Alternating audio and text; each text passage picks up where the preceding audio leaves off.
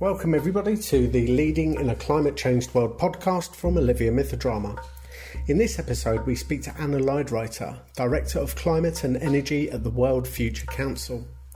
In the episode, Anna talks about how work in the World Future Council has been redirected during the pandemic, while she and Robin explore links between the challenges of the coronavirus outbreak and the climate crisis.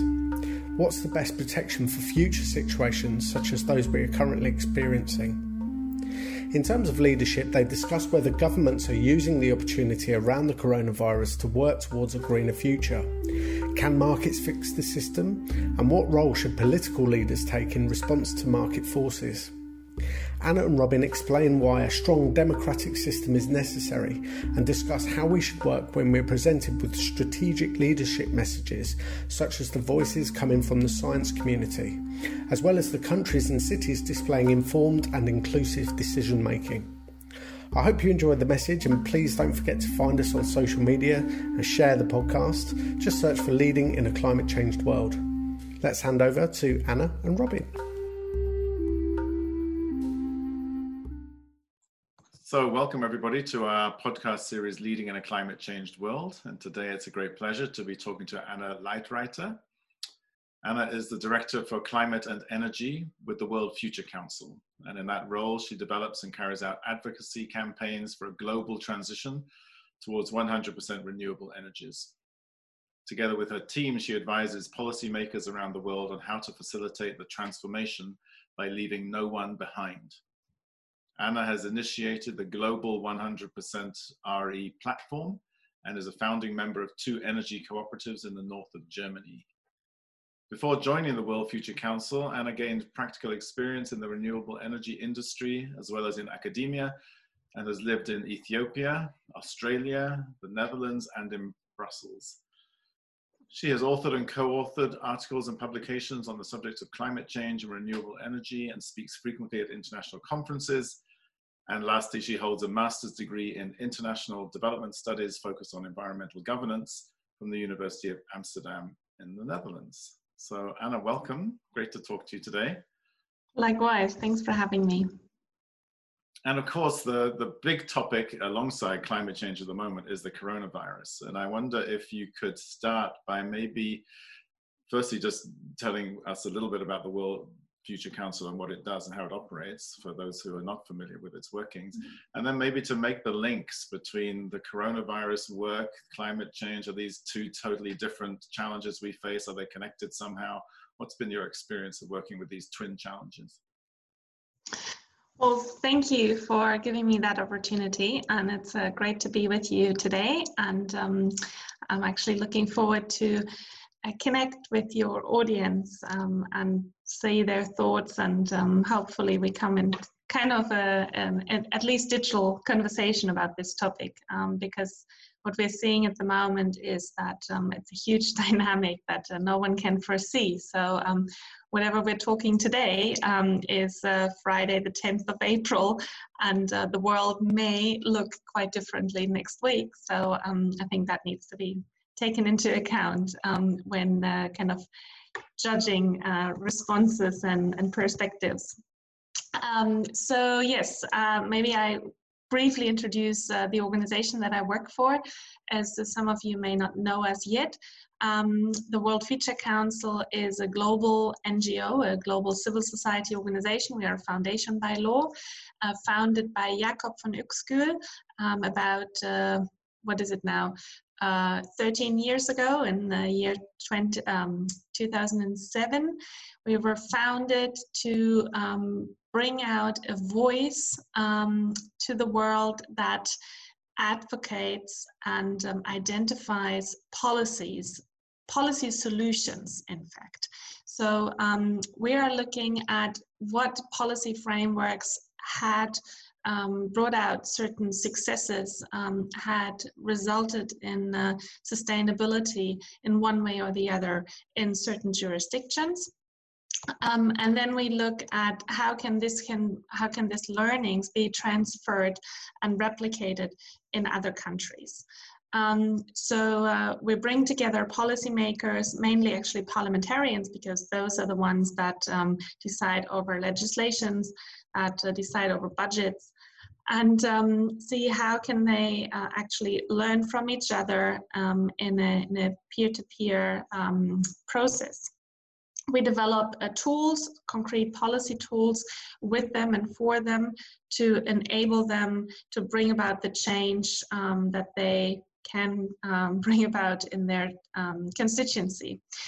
So um, we're working on like with these uh, tools and different topics. Um, and I'm, I'm heading the climate and energy work, and in particularly we are um, looking at policy frameworks that enable the transition to 100% renewable energy.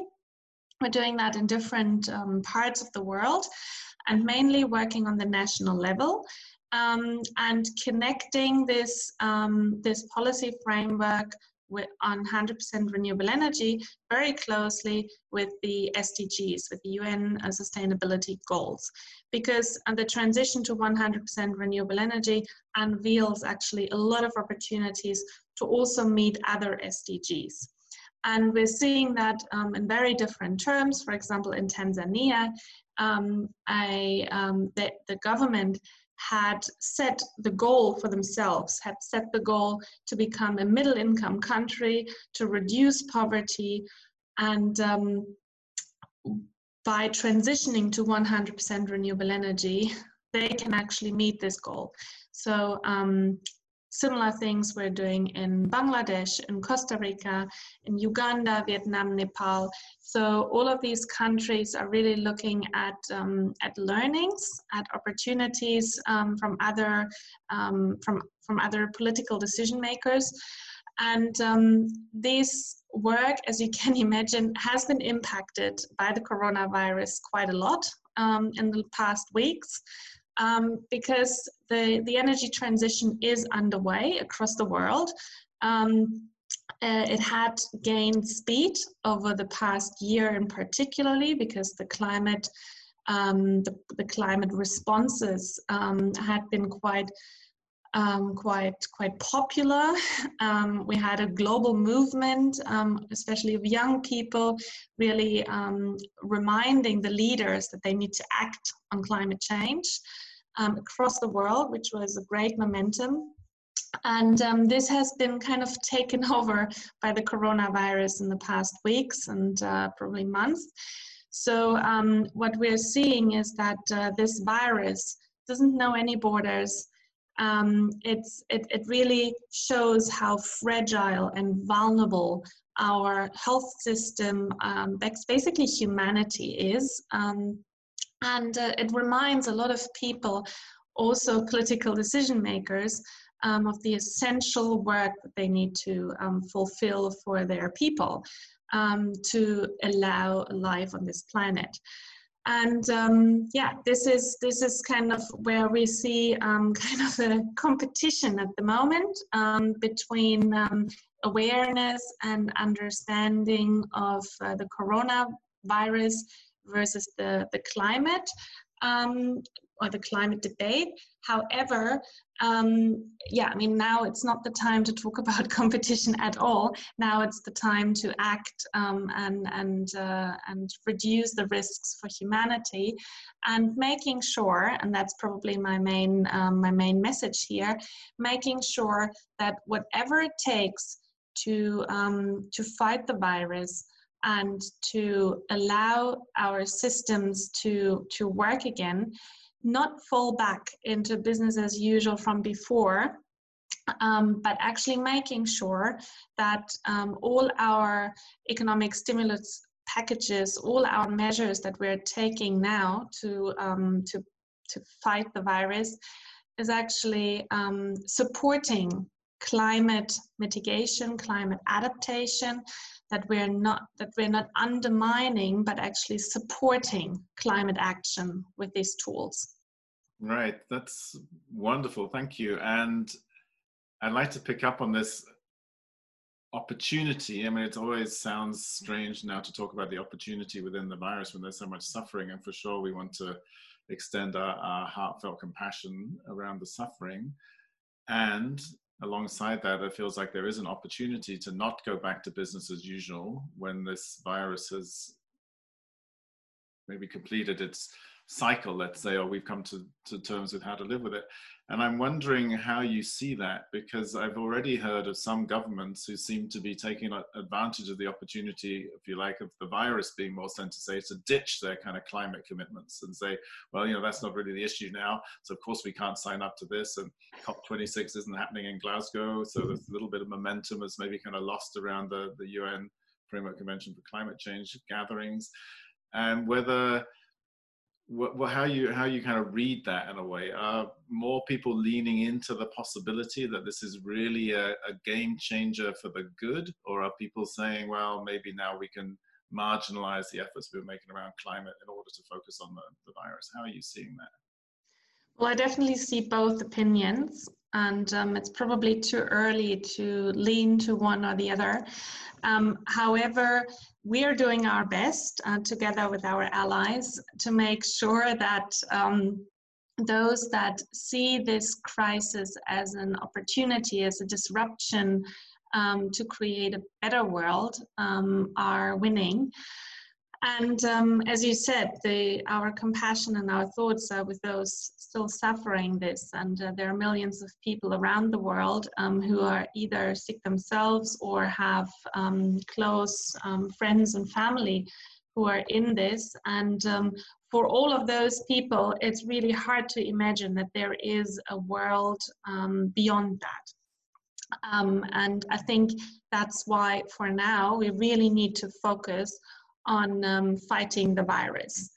Um, however, as you as you pointed out, and as I said earlier, um, um especially um, among uh, political decision makers, there are now plans um, and actually billions and trillions of uh, dollars and euros and pounds that are now un unleashed or, or actually made available for economic development. And um, we need to make sure that um, this money um, enables people to build a climate resilient economy, to build a climate resilient planet, actually. Um, our societies are very vulnerable and um, what we see now in this um, particular crisis already is that um, any kind of protection need to be prepared. We need to be prepared for a crisis. And if we're not, then the worst comes to worse. And that's what we're seeing at the moment. Um, of course, this is um, concentrated on the health system, but um, as we can see, everything is um, intertwined. And uh, climate protection is actually um, yeah the best uh, preparation that we can uh, that we can take um, to prevent the worst, um, also for our future generations or for our children. So um, this is this is very very critical, and um, I think what we are actually seeing with this massive health crisis and the impacts on our society um, is the the role of a state, the role of, um, of, of, politics, actually.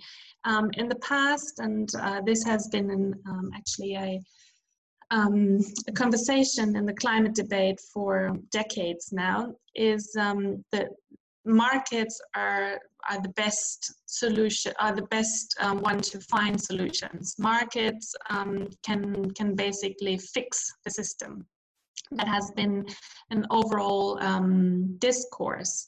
And that's why any um, interference, any um, control that uh, a state um, or government is trying to, to take or to implement has been fought back.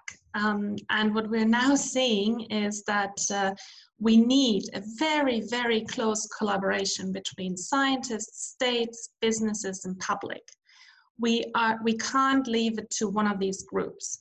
And um, uh, um, a stable and um, and uh, um, yeah a stable state stable government um, politics that actually work in favor of their people are crucial in times where we really need a strong democratic system And um, this is, I think, a key learning for all of us um, that we can also take with us um, for post corona times where we have hopefully more um, more more space to fight the climate um, the climate crisis um, and really make sure that we listen to the scientists that we take them seriously and that we build policy frameworks that are that are informed and based on scientific decisions,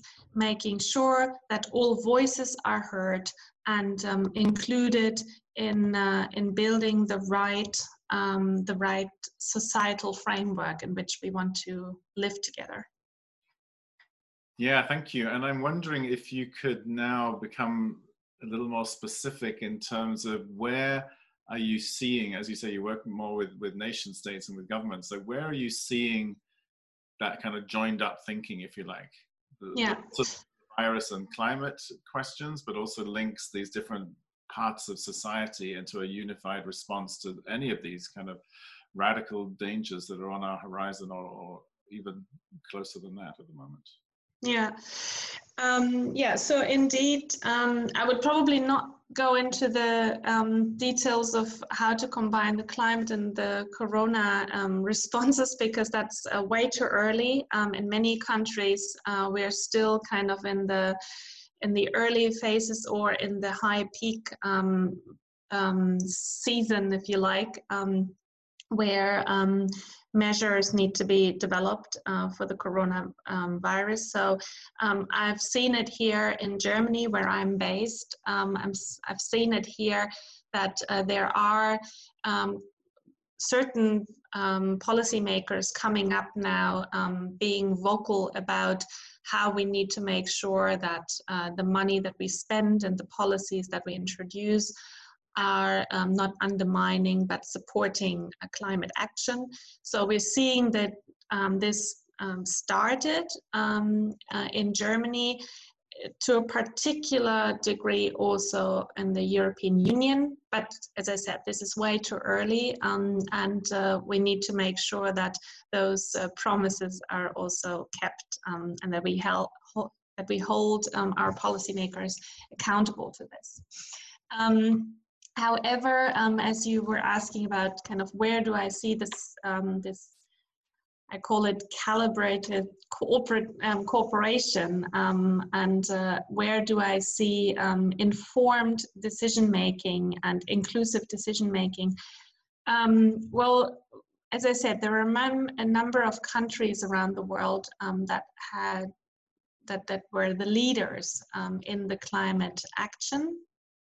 Um, and uh, you see them in the, mostly in the in the industrialized world. Um, New Zealand is one that um, had developed just last year, actually, um, a great uh, climate plan um, to be climate neutral by 2050. Um, unfortunately, um, countries like New Zealand actually need to be climate neutral much earlier than that. Um, we've seen uh, also the British government coming out with a climate emergency um, plan um, or, or statement, and um, there are other cities actually. This is probably um, where, where we see most climate action um, around the world especially in the industrialized world that set um, climate neutrality plans that set 100% renewable energy goals um, and that are way on its way to achieve that. Um, in my own country frankfurt is one of the cities that are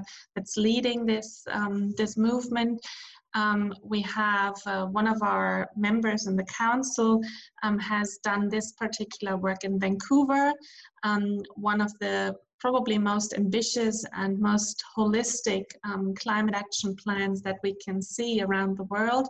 Um, we see a lot of um, cities and municipalities in Scandinavia, um, Copenhagen is probably the most popular one, but also smaller ones in Sweden like Växjö or um, Oslo in Norway. Um, there is a lot of learnings from these um, jurisdictions, from, from these uh, policymakers. And um, what what really struck us um, across the the different examples that you can see um, in the industrialized world is um, uh, no no city, no country can actually tackle climate change without a, um, a holistic and coordinated approach. So um, all of these cities and countries, they have um, they have built their plans on um, on combined systems. So they they looked at electricity, heating, transport as a combination. They're not only tackling, um, you know, for example, the electricity sector by by building up lots of uh, uh, solar power, PV, or uh, wind, but they're actually um, doing sector coupling. Um, and this is very, very crucial um, because uh, many people are actually looking only at, at, at electricity when they think about the, uh, the energy transition and what we actually need to do is um, looking at the heating and transport sector as well and introducing, for example, large shares of renewable energy in an electrified mobility sector or in an electrified heating sector where we can use the surplus from uh, renewable energy uh, for from renewable electricity um, and this has been done in many countries that requires certain policy measures that enable this coordinated efforts. Um, and not all cities can do that because the, sometimes the political mandate lays with the national government. And that's why we're uh, bringing them together in, um, in, in one discourse. Um, maybe one last uh, part um, is uh, looking at the global south because there the discussion is quite different. Um, what I was just saying is um, mostly a discourse that we see in the in the global north in the industrialized countries. Um, in the global south, and particularly in countries with uh, very poor infrastructure, the main concern is obviously to eradicate poverty and um, uh, building up renewable energy frameworks that enable communities, um, municipalities, whole nations to provide full access of clean and affordable energy to its people um, has been the main uh, the main motivation for policymakers to work with us. And um, we've been doing that in different countries. I named them earlier. And um, what we usually do, and what, what um, was very, very useful for policymakers, was we bring in scientists, again, policy, science, um, interface, we call it, the policy science um, communication is very crucial here. We bring in scientists, we work together in, in a very inclusive dialogue in, in multi-stakeholder settings. Um, we develop 100% renewable energy scenarios together with the policymakers, together with grassroots and civil society, with scientists, with businesses that are present in that countries and um, make sure that they all come together with the joint vision on how this future for their country, 100% renewable energy future for their country looks like. What does 100% renewable energy mean in Bangladesh, for example, or in Costa Rica? And um, we, yeah, we do that in, in workshop formats and roundtable formats. So now everything needs to go virtual, obviously, in times of Corona. Um, and this is this is a challenge, but um, still doable. And um, these scientists then um, do their calculations, do their math um, to to calculate how how much wind, how much solar, how much uh, geothermal, what are the what's the potential in this particular country, um, what is the cost to build it up, um, which are the regions um, in the country that become kind of the power hubs? Um, where is the, the most electricity demand and how does it evolve over time? These are all the questions that we're jointly discussing in this um, inclusive format. And then we come up with a holistic roadmap that tries to tackle all these different questions. And um, yeah, as I said, Tanzania, Costa Rica, Bangladesh have already worked with us on that and um, have been a great um, or have showed a great leadership in this regard. And we're excited to um, kickstart this work in other countries as well. Yeah, that's a wonderful array of uh, insights and, and great examples that you've given us, Anna. Thank you very much for that. And I wonder if we could just maybe towards the end of our time now, we could just focus a little bit on two things. Like one is how has your work in the World Future Council been redirected by the virus? Like that's a question that I think many people are carrying.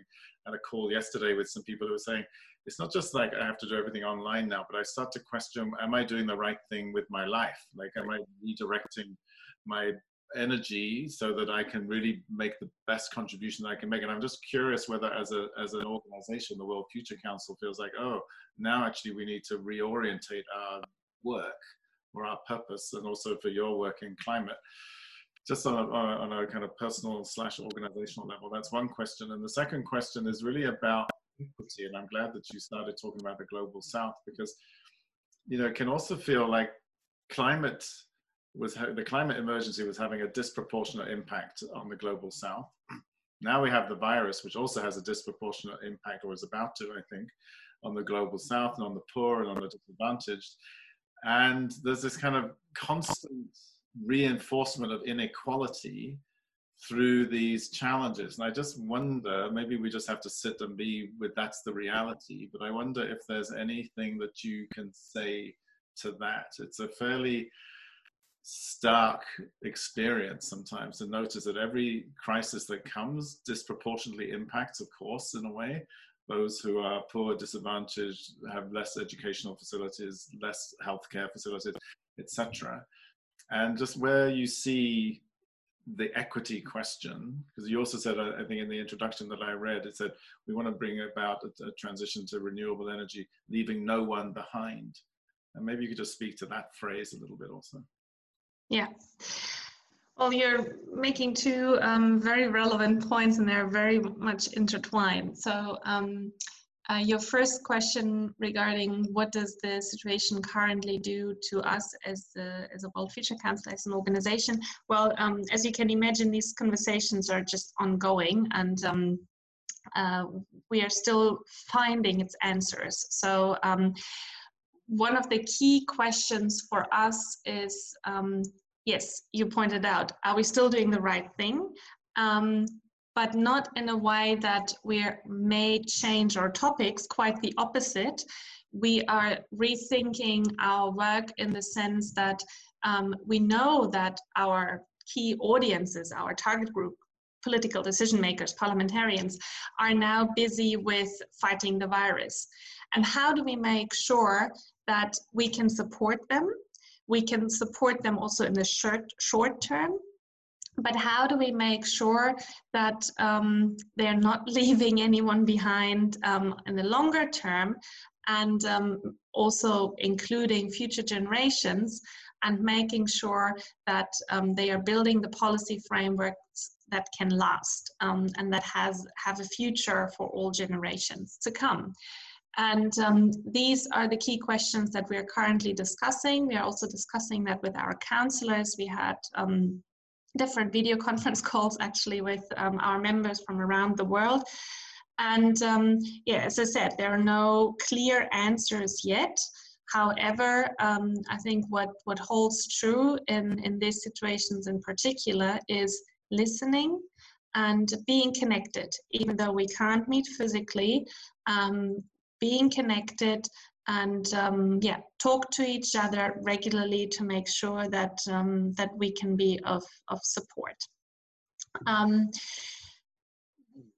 one of our key um, kind of more methodology questions um, that we are asking ourselves and that probably many other civil society organizations are asking themselves as well how do we do effective advocacy work in times of physical distancing how can we make sure that um, all these video conferences now that are taking place between leaders, between political decision makers, um, uh, that uh, civil society is not excluded of that because obviously we're not invited to a video conference call, um, but and, and in physical meetings, in summits, in conferences where these political decision makers usually meet, um, we try to raise our voice, we try to be um, present there um, and how does that look like in a, in a physical, uh, in, a, in a digital world.